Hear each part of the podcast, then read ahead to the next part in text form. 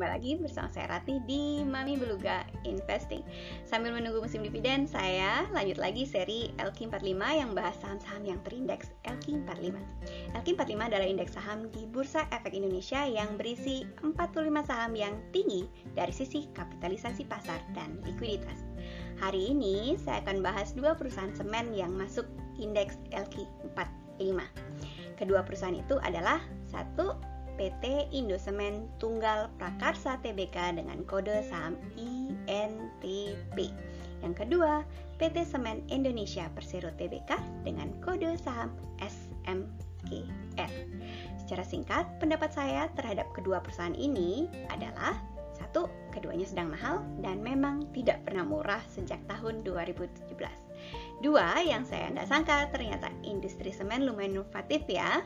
Yang ketiga, dari sejarahnya sepertinya saham sektor semen adalah saham yang lumayan sesuai dengan investor pemburu dividen. Oke, kenapa saya sampai ke kesimpulan seperti tersebut? Ikuti terus analisa saya sampai akhir. Disclaimer ya, ini video amatir dengan riset amatir tujuannya untuk mendokumentasikan perjalanan saya untuk belajar mengenai investasi saham dari awal.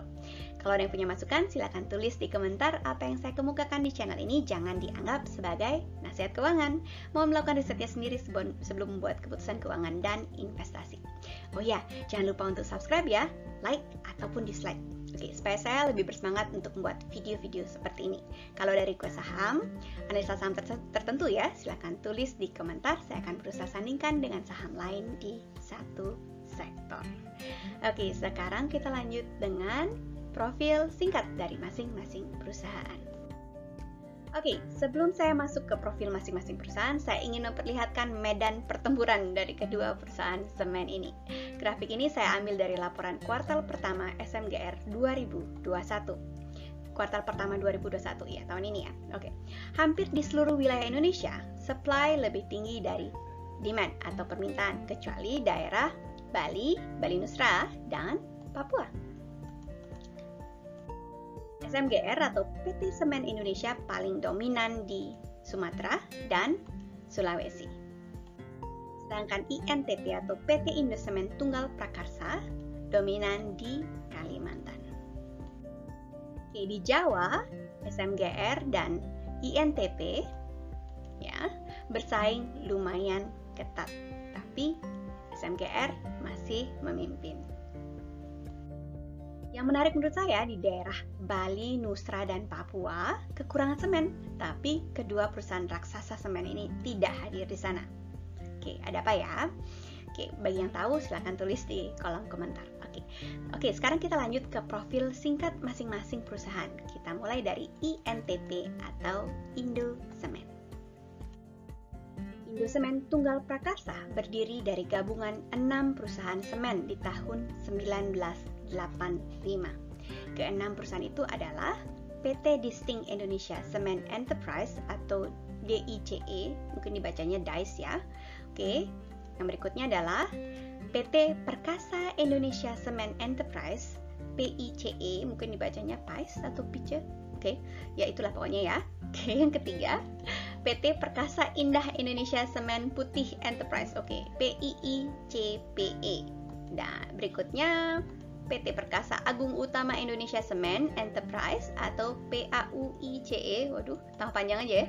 Oke, dan PT Perkasa Inti Abadi Semen Enterprise PA PIAICE dan yang terakhir adalah PT Perkasa Abadi Multi Mulia sorry Indonesia Semen Enterprise.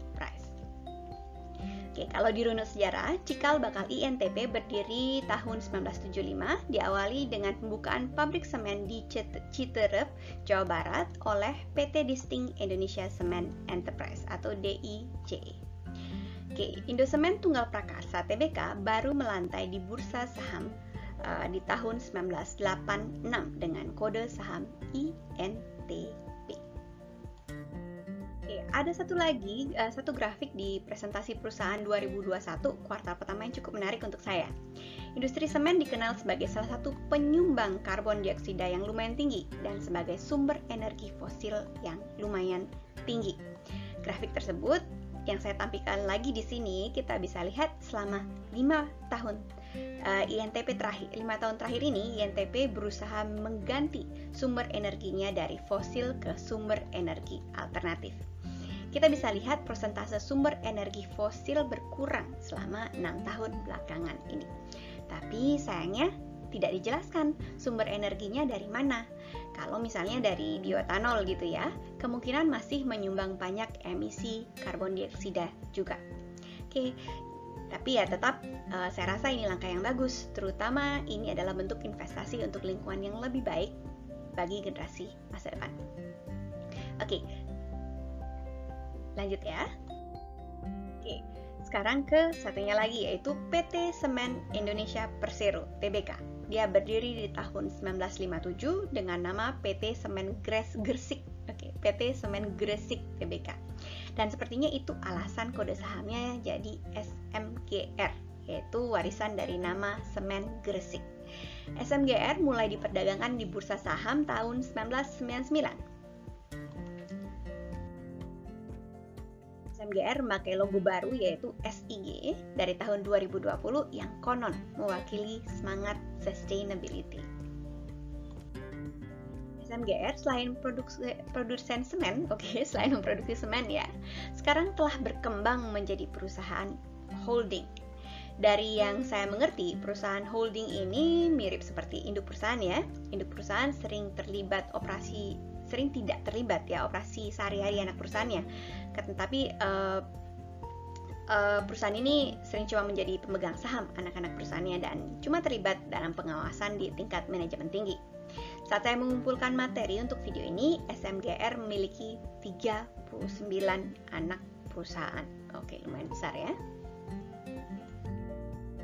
Dan salah satu produk dari SMGR yang menarik untuk saya pada saat saya kumpulkan informasi ini adalah uh, produknya yang namanya Dina Home, D-Y-N-A Home, uh, di mana rumah kecil sederhana dapat dibangun dalam waktu 7 hari. Hal ini dilakukan dengan metode printing rumah di lokasi. Jadi mirip seperti printer tiga dimensi raksasa yang tintanya memakai semen. Dari laporan tahun 2020, pemegang saham terbesar SMBR adalah pemerintah Republik Indonesia dengan persentase 51,01 persen. Sisanya sahamnya beredar di publik. Oke, demikian profil singkat dari kedua perusahaan. Sekarang mari kita lihat kinerja perusahaan. Kita lanjut ke sejarah EPS, earning per share atau laba per saham dari tahun 2008 sampai dengan 2020. Oke, di sini saya plot laba per saham masing-masing perusahaan dari tahun 2008 sampai dengan 2020 ya. Data laba per sahamnya saya plot sebagai noktah-noktah tebal yang dihubungkan dengan garis tebal. Yang di atas INTP garisnya berwarna merah, yang di bawah SMGR garisnya berwarna biru. Secara sekilas kita bisa lihat kalau semenjak 2008 kedua perusahaan tidak pernah merugi. Oke, ini bagus ya. Sejak tahun 2008, sayangnya ya, sampai dengan tahun 2014 kedua perusahaan mencatatkan peningkatan laba. Ini bagus, tapi sayangnya sejak itu, sejak tahun 2014, laba kedua, kedua perusahaan terlihat menurun. SMGR sempat mengalami peningkatan di tahun 2018, 2017 ke 2018, tapi tidak setinggi laba di tahun 2014 puncaknya. Oke, sedangkan INTP mengalami peningkatan tipis di tahun 2019. Yang menarik adalah di tahun lalu, tahun 2020 yang merupakan tahun pandemi ya, di mana banyak perusahaan yang mencatat kerugian setelah saya lihat-lihat laporan keuangannya, SMGR malah mencatatkan peningkatan laba kalau dibandingkan dengan tahun 2019. Oke, demikian pergerakan laba per saham kedua perusahaan sejak tahun 2012. Jadi sampai dengan 2014, laba kedua perusahaan ini terus berkembang, tapi setelah itu tidak sebegitu mengembirakan lagi. Sekarang kita lihat lebih dekat ya, seberapa uh, efek pandemi terhadap laba kedua perusahaan ini. Untuk tahu efek pandemi, mari kita lihat pergerakan laba per kuartal tahun 2020 yang kita bandingkan dengan laba tahun sebelumnya, yaitu tahun 2019. Nah ini dia laba per kuartalnya dari kuartal 1 2019 sampai dengan kuartal 4 2020. Secara sekilas kita bisa lihat kalau satu, kedua perusahaan tidak sempat mencatatkan kerugian di tahun 2020. Itu bagus ya. Oke, yang kedua, terdapat penurunan laba di kuartal pertama dan kedua tahun 2020. Tapi kemudian meningkat lagi di kedua kuartal berikutnya. Jadi kemungkinan besar memang kedua perusahaan ini terdampak pandemi di tahun lalu tahun 2020, tapi kemudian labanya meningkat kembali dan tidak sampai merugi. Sekarang mari kita lanjut melihat sejarah pembagian dividen kedua ya, kedua perusahaan ini. Oke, sekarang kita lihat seberapa banyak dari laba yang dibagikan sebagai dividen. Di grafik di layar agak rame ya, karena ada dua lapis informasi yang saya tumpuk di satu grafik. Informasi tersebut adalah Oke, pertama dividen di tiap tahun dari masing-masing perusahaan. Kita lihat kedua perusahaan lumayan rutin membagikan dividen sejak tahun 2010. Indosemen belum membagikan laba di tahun 2020 labanya dibagikan tahun ini ya kalau Indosemen bagikan laba tahun 2020. Oke, dividen Indosemen atau INTP lebih berfluktuasi dibandingkan dengan Semen Indonesia atau SMGR. Kemudian di tiap nokta-nokta saya beri keterangan dengan dua angka. Angka yang di atas menunjukkan besaran dividennya dalam rupiah dan bagian bawahnya persentase dividen dari laba. Sebagai pembanding, saya juga plot laba per saham sebagai garis tipis. Dari perbandingan ini, kita bisa lihat ya, seberapa banyak bagian dari laba dibagikan kepada pemilik sebagai dividen. Kita lihat, semen Indonesia cukup konservatif dalam pembagian dividen. Dividen yang dibagikan sejauh ini sejak tahun 2010 tidak pernah melampaui setengah atau 50% dari laba per sahamnya. Tapi rutin dan lumayan stabil. Lain lagi dengan Indosemen atau INTP, dividen yang dibagikan cukup fluktuatif. Bahkan di tahun 2017 sampai dengan 2019, INTP membagikan dividen lebih besar daripada laba per saham atau EPS-nya. Kalau ada yang tahu kenapa seperti ini ya di tahun 2017 atau 2019 sampai dengan 2019 silahkan tulis di kolom komentar karena saya belum ketemu kenapa dividen yang dibagikan bisa lebih besar daripada labanya. Oke, dari sisi EPS dan dividennya saya lihat kedua perusahaan ini lumayan bisa dipertimbangkan. Saya cukup happy melihat perusahaan yang sahamnya dikuasai negara yaitu SMGR yang labanya lumayan stabil. Setidaknya tidak pernah merugi dan dividennya cukup konservatif dan stabil. Oke, sekarang mari kita lihat apakah kedua perusahaan ini cocok untuk saya koleksi dari segi harganya. Fokus saya akan ada di apakah kedua perusahaan ini harganya sedang diskon. Dan kalau tidak sedang diskon, berapa harga wajarnya menurut standar saya? Oke, untuk menjawab pertanyaan ini, saya sajikan grafik yang lebih ramai lagi. Kali ini ada empat lapis informasi yang saya tumpuk jadi satu. Informasi tersebut adalah Pertama, harga selama 8 tahun terakhir dari tahun 2014 sampai dengan tahun 2021 sampai data untuk video ini saya kumpulkan. Oke, harga adalah informasi yang paling gampang dicari, ya. Uh, kan tapi sering kali dia tidak akurat sebagai ukuran nilai dari perusahaan. Oke, kemudian untuk lebih membantu saya menilai suatu perusahaan, saya tampilkan lapis informasi kedua, yaitu labanya. Di sini saya tambahkan laba perusahaan yang di annualize, laba per tahun dikalikan 10 atau harga di mana yang dikalikan laba dikalikan 10 ini laba per tahun dikalikan 10 ini adalah harga di mana price to earning ratio atau PE ratio-nya di angka 10. Informasi tersebut saya plot sebagai garis hijau putus-putus. Biasanya saya pakai garis ini untuk menentukan harga saham suatu perusahaan itu sedang murah atau mahal. Kalau di bawah PE 10 ini uh, saya anggap dia sedang diskon ya. Untuk perusahaan yang sudah mapan, harganya saya anggap murah kalau berada di bawah garis hijau diskon. Oke, dan sebaliknya perusahaan agak mahal kalau harganya di atas garis hijau putus-putus. Mirip dengan prinsip PI rasio, kalau beli sahamnya di bawah garis hijau putus-putus ini, maka ada kemungkinan saya sudah balik modal dalam waktu 10 tahun. Harga di PI rasio ini lumayan subjektif ya, jadi suka-suka. Kalau ingin balik modalnya dalam waktu 5 tahun, bisa plot harganya di garis uh, PI 5 Oke, bagi yang perlu mengingat apa itu PI, PI ratio, video yang saya uh, buat mengenai PI ratio saya cantumkan di bagian deskripsi. Kemudian lapis ketiga adalah harga di PI, PI rasio uh, 15. Di grafik ini saya plot sebagai garis kuning putus-putus. Kalau harga saham melewati garis ini, saya anggap harganya sedang mahal. Lapis yang terakhir adalah harga di PI rasio 20, seperti lampu lalu lintas, di mana kalau harga sampai nembus garis ini saya kasih nama harga borjuk. Arti harga, artinya harganya sedang kemahalan banget menurut standar saya. Oke, sekarang mari kita lihat harga kedua perusahaan ini terhadap ketiga indikator tadi. Saat ini sepertinya kedua perusahaan sedang kemahalan karena harga keduanya sedang jauh di atas garis boju atau harga di PI rasio 20.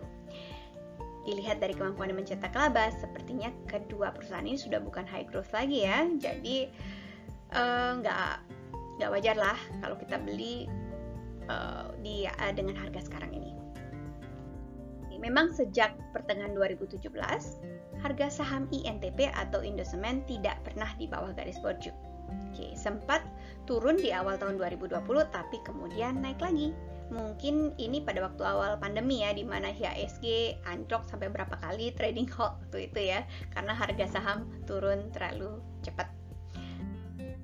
Oke, untuk SMGR atau Semen Indonesia mirip juga, harga rata-rata di atas garis borju sejak pertengahan 2017. Sempat turun dua kali di pertengahan 2018 dan awal 2020.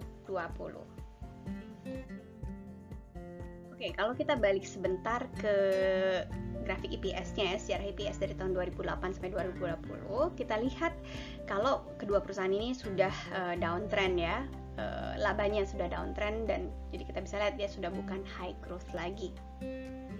Sekarang balik ke harganya ya. Oke, sekarang balik ke harganya ya. Dan seperti kita lihat harga saham kedua perusahaan ini sudah melampaui harga borju atau harga di price to earning ratio 20. Untuk INTP menimbang pergerakan harga semenjak pertengahan 2017 ya yang nggak pernah di bawah garis borju uh, kalau ingin mengkoleksi saham ini bisa start beli di harga level borju yaitu 7.634 per lembar saham. Sedangkan per Mei 11 2021 pada saat video ini disiapkan, harga INTP ada di 12.450 per lembar sahamnya. Masih jauh ya sayangnya.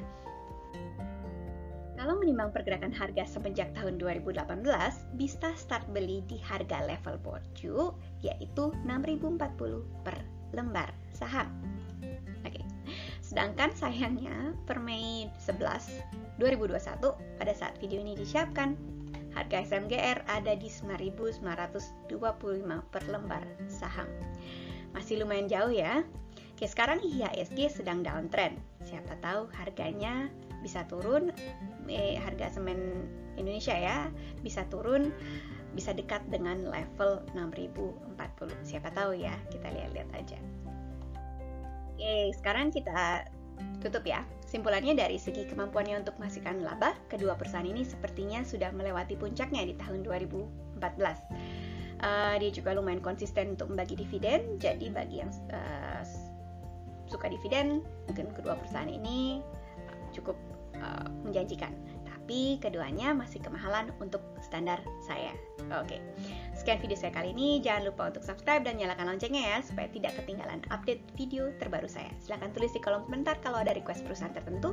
Nanti akan saya usahakan sandingkan dengan perusahaan dari satu sektor.